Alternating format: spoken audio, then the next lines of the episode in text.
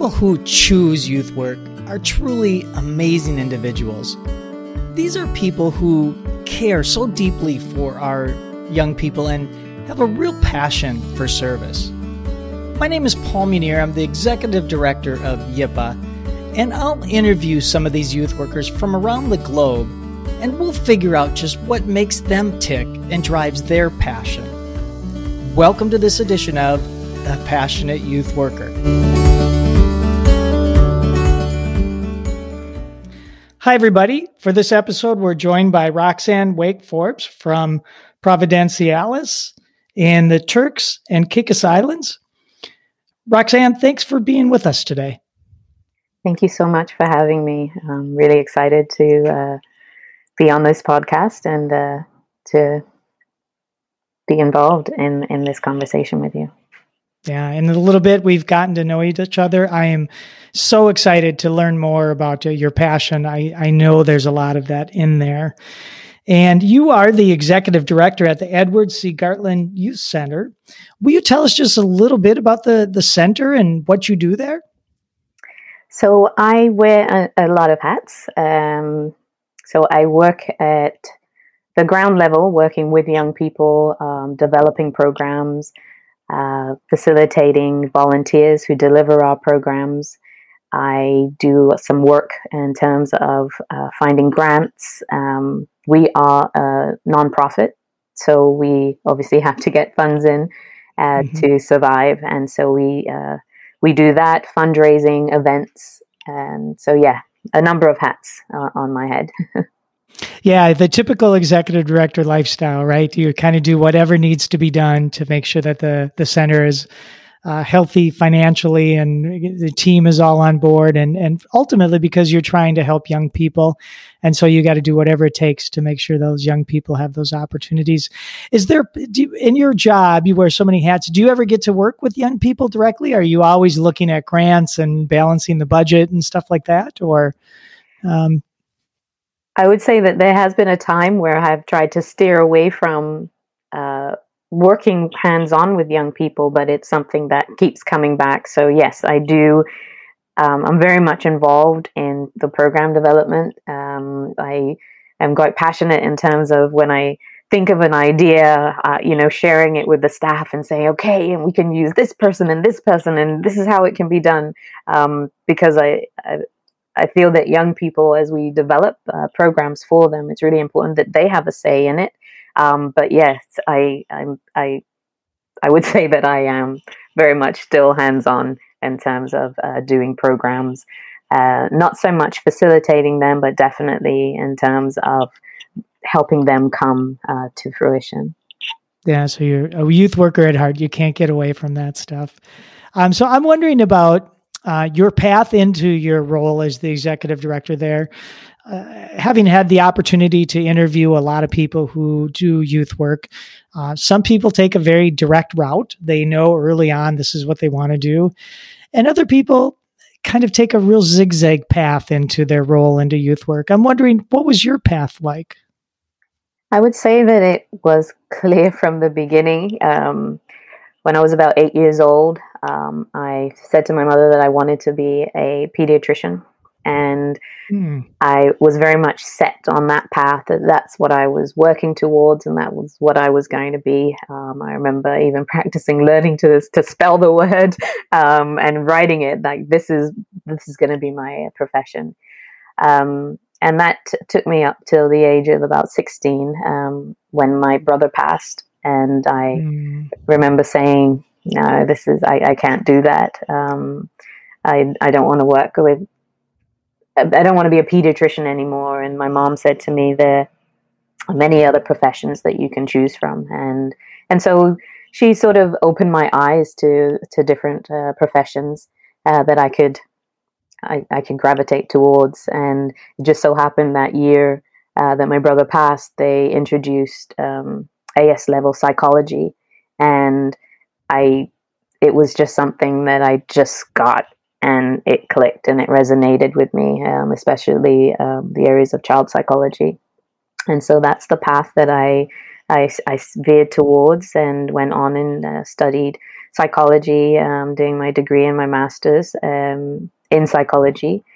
During my master's, I worked at a place called Victim Support, and there was where they, shortly after joining, they veered into working with young victims of crime, and I was asked to sort of spearhead the project in our area, and again, working with young people, working with a center called Connections that allowed young people to come in and be a part. So I would go in for the crime aspect of it, but there were other opportunities for young people to come, and whether it was what university they would be going to, whether it was they were having problems with their housing situation, whether it was just general support. At the time, this place, that's where it was a hub for where young people could go and get the help that they needed.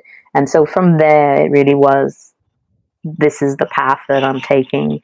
And upon returning to Turks and Caicos, having been in the UK for 15 plus years, I went straight into working with the government for psychology, both adults and children. However, the opportunity was presented whereby the Edward Gartland Youth Center was just an idea, and I was part of that. And 13 years later, I'm still part of that organization and happily doing so. So I hear that you always had this idea of you're going to be a helper in some sort of way, whether it's medical, psychology, or just support in general. So I get that piece. You're an altruistic person. You like to give of yourself. You probably take a lot of satisfaction in seeing other people do well. I can feel that coming out of you. I still don't know if I got what it is about young people or children that drove you. Was it the games you played when you were younger, or did your family talk about, being teachers, or where did the idea of helping young people come from? From an early age, I just feel, with the games that we played, doctors and nurses, that's a normal game that young people play. But for some reason, I was just adamant that I was going to work with young people. I wanted to help young people, and I wanted to make a difference. And so throughout growing up, it was just a natural thing. My sisters are teachers. Just the love for young people, and just trying to... I think that when you go through struggles as well, there's just something, and I don't know whether it's innate within me, that I have sympathy and empathy, and I just want to help them. And sometimes when you feel that you may not have been heard, you become that person to help to enable others to be heard. And not to say that, I wasn't heard as a child, but I had many different experiences in my life. Moving from Turks and Caicos to the UK, that was at a very young age, was a big change. I had to fit in. I had to become a part of something that I knew nothing about. I looked different to everybody that I went to school with. And so, but that always stayed with me. I just always wanted to help.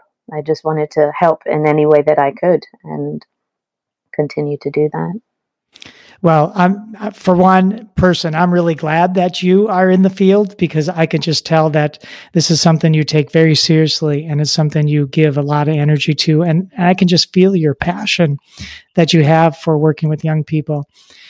In getting to know you a little bit and researching your organization, the center, I learned a little bit about that the founder of your center, James Gartland, had passed away just almost a year ago.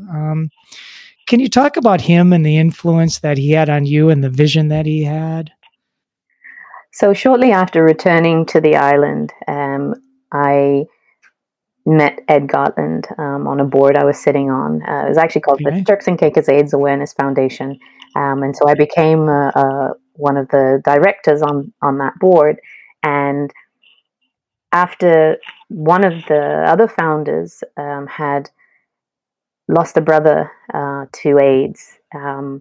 He sat with Ed and they talked, and they both were like, we need to build something for young people, a safe place where young people can go, that they can learn things, they can be taught things, they can be educated, but in a fun environment. And so Ed, once he had that vision and that desire, he just would go full steam ahead. But he's such a caring man, and he really truly just gave for just because he was just a wonderful, caring, compassionate man. And so he really did touch my life. Him and his wife, his partner Carol, were just individuals that truly were about giving back. And they looked for nothing in return. And I was so proud to have known him, to be able to interact with him. And even, you know, in the later years when Ed got sick, he would still pick up the phone to say, keep doing what you're doing. You know, that he believed in the work that we do at the center. And if you can imagine somebody that is ill, that has masses of family, masses of things that they're involved in, but they would take the time to still feed in to an organization on the other side of the world. I mean, obviously he considered Turks and Caicos his home, but he truly just made an impact on me and so many others. He made an impact on the island because he just gave. He truly was a humanitarian. He was just a philanthropist, somebody who just truly, when he felt driven and passionate about something, he poured into it, and he would continue to pour in. He wasn't somebody that, okay, it's not going well, we're not going to do this anymore. He just continued to drive and be a driving force behind it. And I'm just honored and truly honored to have had him in my life, and you know, to be able to continue with his legacy. Roxann, I have a very similar story. My very first job out of college was working at a mental health agency for Lee Carlson. And Lee Carlson started this mental health agency and was the most altruistic person I had ever met in my life. I had no idea people could be so altruistic. I honestly didn't. And she truly is one of my heroes, and she sounds a lot like who you were just describing. And that had a major impact on me that I think has driven me probably more than anything to want to just pour everything I got in my life into helping young people. And I think we share a story like that. And I also know that you and your mom have started a center as well, or a program, very similar kind of thing. You saw a need and you just took it on to do it. Can you talk about that a little bit? Yes. So when I returned home, I started working for government as a psychologist. And one of the areas that I was put in charge of were the children that were in a place called Nisi House. And it was a home that children who had been placed into foster care or who had lost their parents were placed. Mm-hmm. Having worked there for a good few years, it really drove home the need for not an institution, a place for young people who were in that situation where they could be truly nurtured. And so I remember speaking with my mom and saying, so Mom, we have to do something. My mom is a go-getter. She, you know, mm-hmm. when she puts her mind to a task, that's where she's going. And she said, "Are you sure that you want to take this on? Because if we do this is, we're going full steam ahead." And of course, I said yes. And so she got all of her contacts, fed into it, and 2 years after that conversation, the Provo Children's Home was built, wow. and has been functioning. It's a 20-bed facility for young people that are in that situation, that have been removed from their families. And, you know, the goal of the home is to nurture these young people, help them with their homework, create a family pod. You know, when a child comes into that environment, they are part of a family. It isn't an institution. It isn't, okay, you're here and you've been placed here. We are a family, and that's how the home has been built. And my experience of working in children's home back in the UK sort of lended to that and afforded us the opportunity to really make something that we as a country is proud of. But, you know, the children that leave that home have truly been impacted and been able to gain from it and know that they have a family for life, no matter what their circumstances are and no matter what happens after they leave the home. That is their family. That's beautiful. Think about the impact you've made on those young people in all of your career. But in particular, the young people that have been removed from their home for one reason or another, or they lost their parents, to be taken in by a place that considers them their own, and it's a family. What a wonderful story! Thank you for doing that work. That's just really cool. I have to give the praise to everybody that is in that organization, because they truly care and work for the betterment of those children. And, you know, my mom's a very passionate person. And, you know, as much as she tries to stay on the outside, she is definitely someone who truly loves those kids, and even long after they leave the home, is still involved in their lives. Yeah. Roxann, we have to take a short break, but when we come back, I'd like to talk to you about the idea of giving young people opportunities. So we'll be back in just a minute.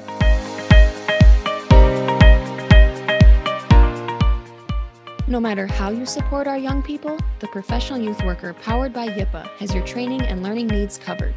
Visit training.yipa.org. That's training.yipa.org to see for yourself, and then join the thousands of youth workers around the globe who learn from our easy-to-access, exceptional trainings. From our blogs to our podcast, the Professional Youth Worker is your go-to resource for tools to help you keep going, keep learning, and keep growing.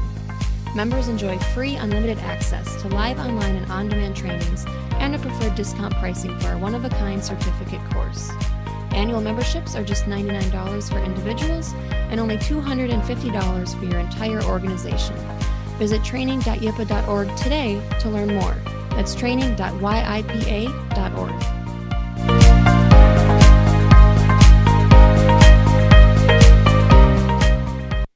And we're back with Roxann Wake-Forbes.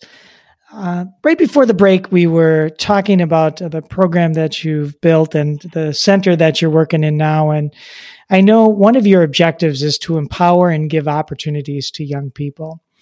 Can you talk about what you believe is the importance of opportunities, empowerment, in youth work? So our mission is to provide young people with opportunities, regardless of their circumstances, regardless of their race, their ethnicity, their age, just removing all of that. We offer programs at no charge, because we truly believe that young people, all young people, should be able to have the opportunity to be exposed to things that they may not have been able to afford. And money really should not be the main objective as to whether a young person could experience or explore a different profession or activity. And so at the center, you know, our goal really is to empower young people. So we provide programs that will allow them to step in, and we encourage them to try. I remember in the early years and even to today, you know, a new child coming to the center and being, you know, shy and not wanting to be part of the program, or one that's more popular and just wants to hang with their friends. And I would always say, I'm just going to ask you to try. Just try. And if you don't like it, I promise you, you do not have to go back. And I would say that 90% of the time they would try, and they would come out saying, "Miss, I'm so glad you made me go in there. I'm so glad that I tried it. I love it. I want to know more, and I'll be back next week."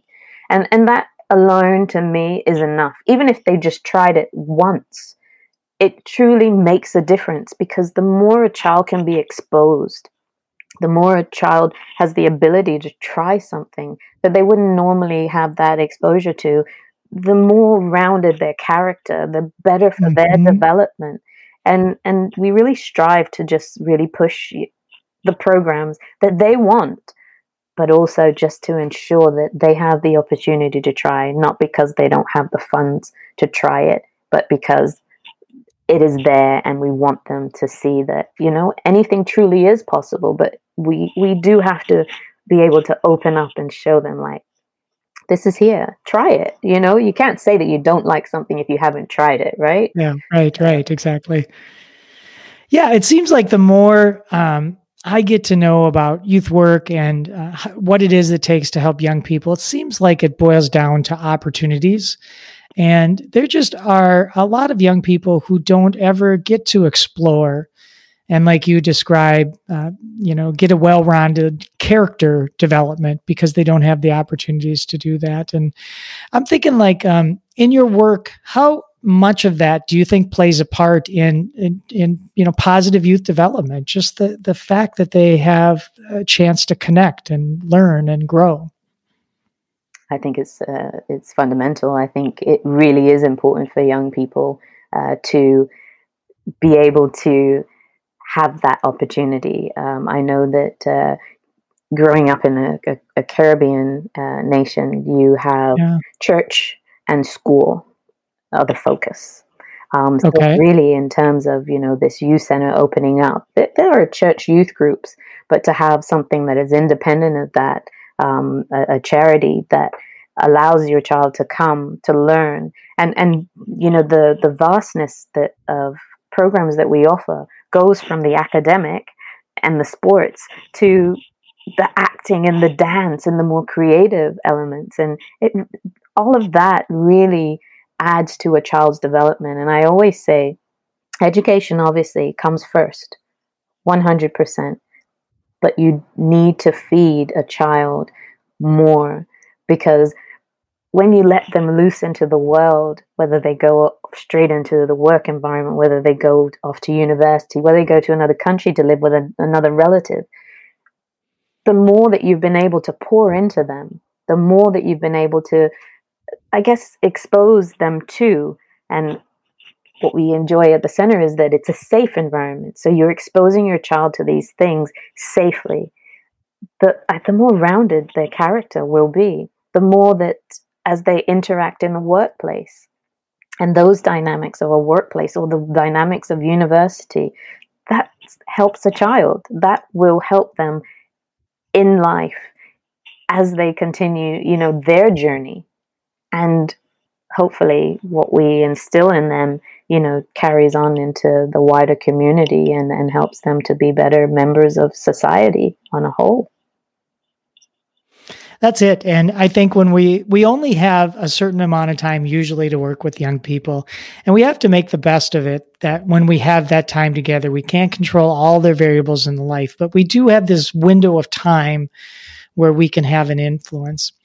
Do you have any stories, or do you ever hear from some of the young people you used to work with that have reached out, or you bump into in the community, or anything like that that you could share with us? Yes, absolutely. I mean, honestly, I'm blown away when a young person comes back to the center, and obviously they're not young anymore, but a young adult comes back into the center and just to say hi. Sometimes, you know, you okay? Is everything okay? Yeah, Miss, I'm just here to say hi. You know, I have a day off today, so I thought I'd stop by. And actually, funnily enough, just last night, I reached out to one of our young people, young adults now, and we're looking at starting a podcast for our young people. Oh, well, good. And I asked whether our young people could interview him. You know, not just so he's just released a single. And, you know, I'm so proud of him. But I said, you know, would they be able to interview as part of, you know, their podcast? And his words, which sent me to sleep with a smile on my face, was that anything for the center, miss. I truly had an amazing time at the center, and I just have to ask my manager, but if there's no bars there, I will be there, hands down. Whatever you need, just let me know.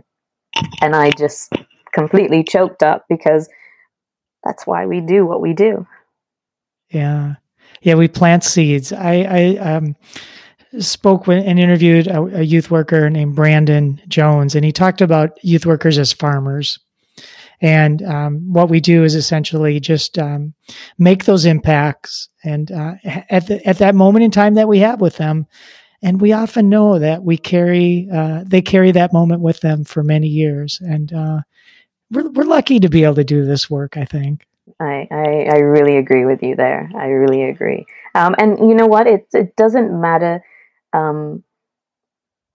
Somebody was asking me about, you know, the successes. And again, I truly believe that the successes of the center are the successes of the community, because it's not just us that is feeding into that young person. There are other organizations, their family, their friends.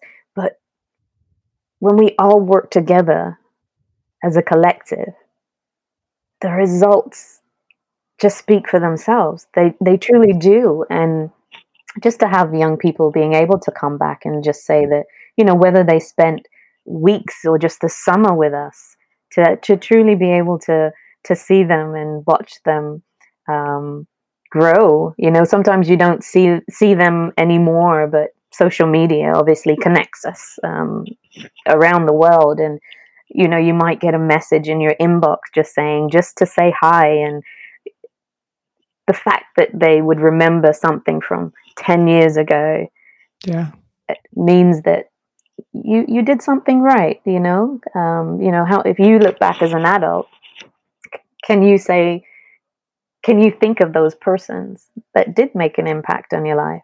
And would you reach out to them? And that's how I feel. And it makes my heart happy, and it makes the drive of what we're doing and the vision that we have, you know, to build more youth centers. But it makes it even more necessary for us to continue the work that we're doing as youth workers and helping the youth. You know, they truly are.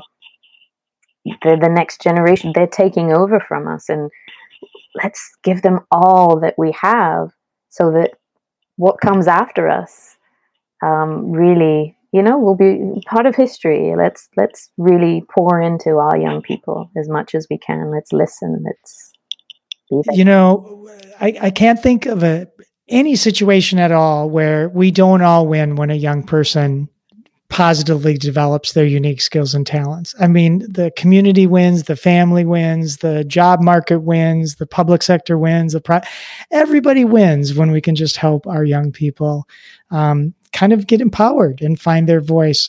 And listening to you talk about the story of this person coming in and being a guest on the podcast, with social media now, I have this chance to stay connected with a lot of the young people I used to work with. I haven't done direct service for a long time, but to see them as adults, they've got children and they've got jobs. And I see them talk about their interest and things like that. And, you know, I know a lot about them, and it's really interesting to see all that unfold. It's really rewarding.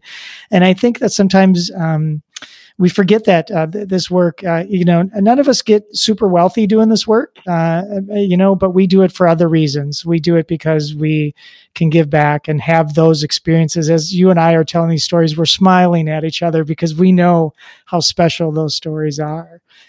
I'm wondering, given the state of things today, COVID, all the divisiveness that you've talked about when we were getting to know each other in the world today, what is your current, you know, take on our young people as a whole? Not to a person, but in totality.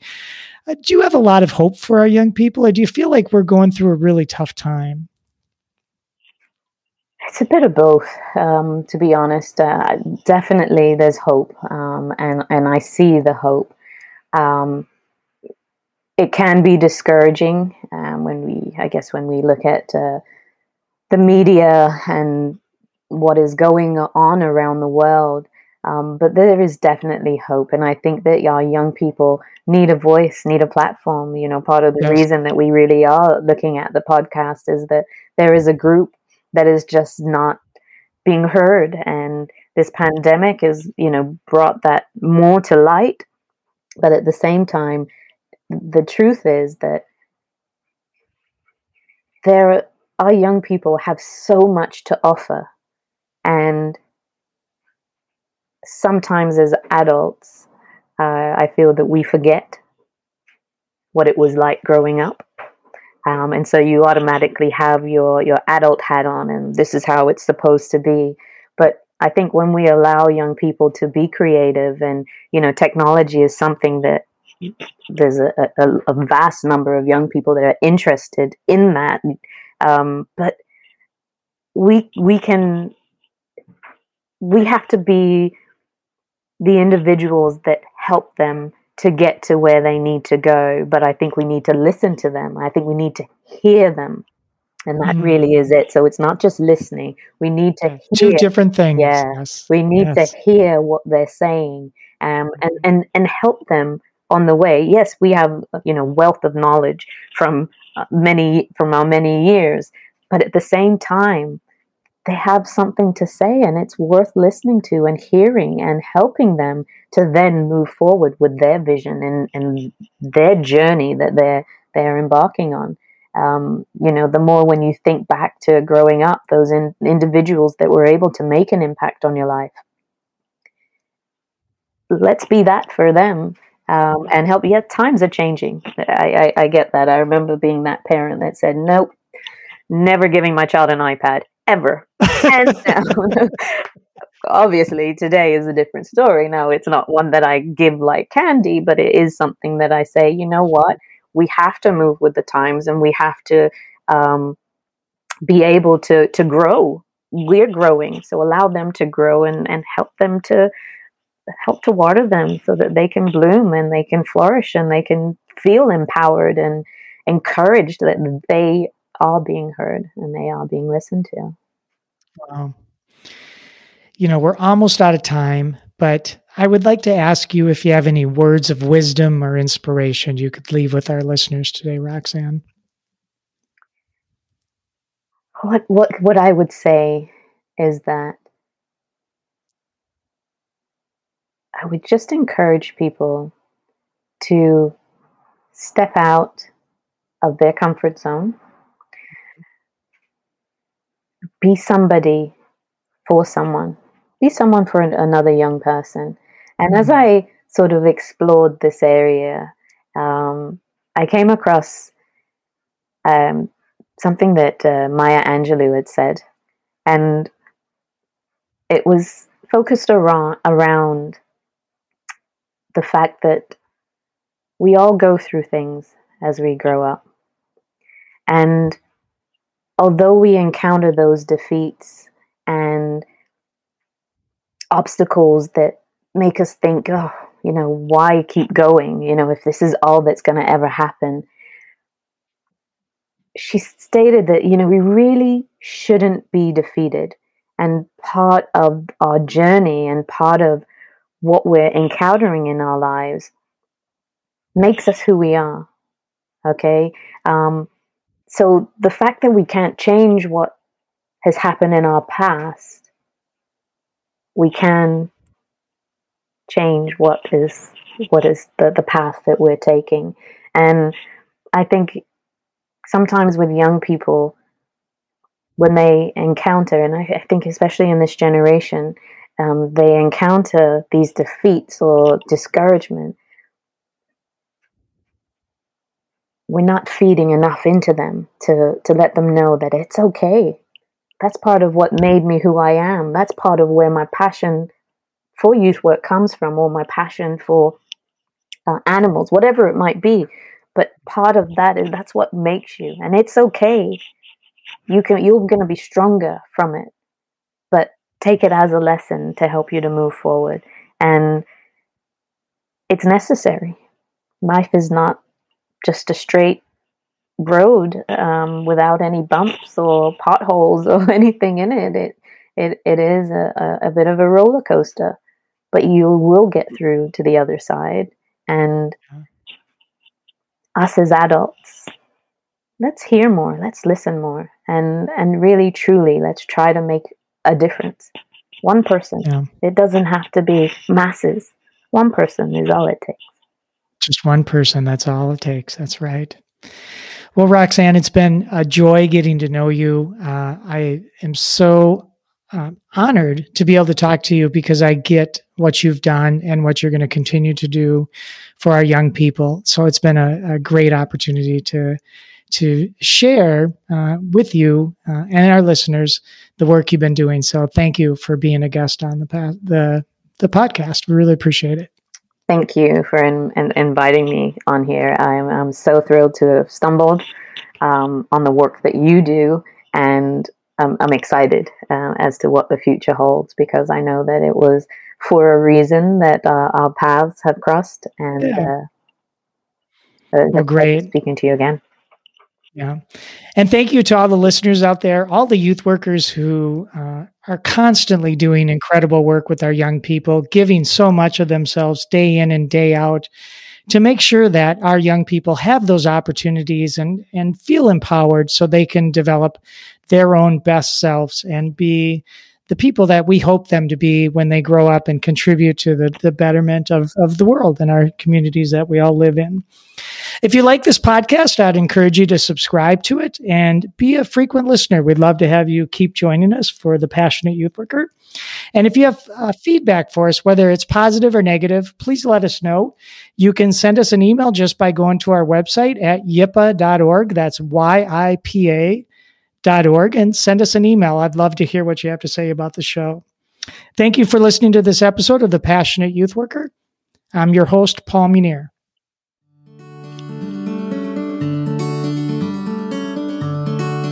If you enjoyed this podcast and would like to share your passion for youth work, we'd love to spotlight you as a guest. Just visit us at training.yipa.org. That's training.yipa.org, and click on the podcast tab and send us your information. This podcast is made possible in part due to the generous contribution from M Health Fairview. I'm your host, Paul Meunier. Thanks for listening to The Passionate Youth Worker.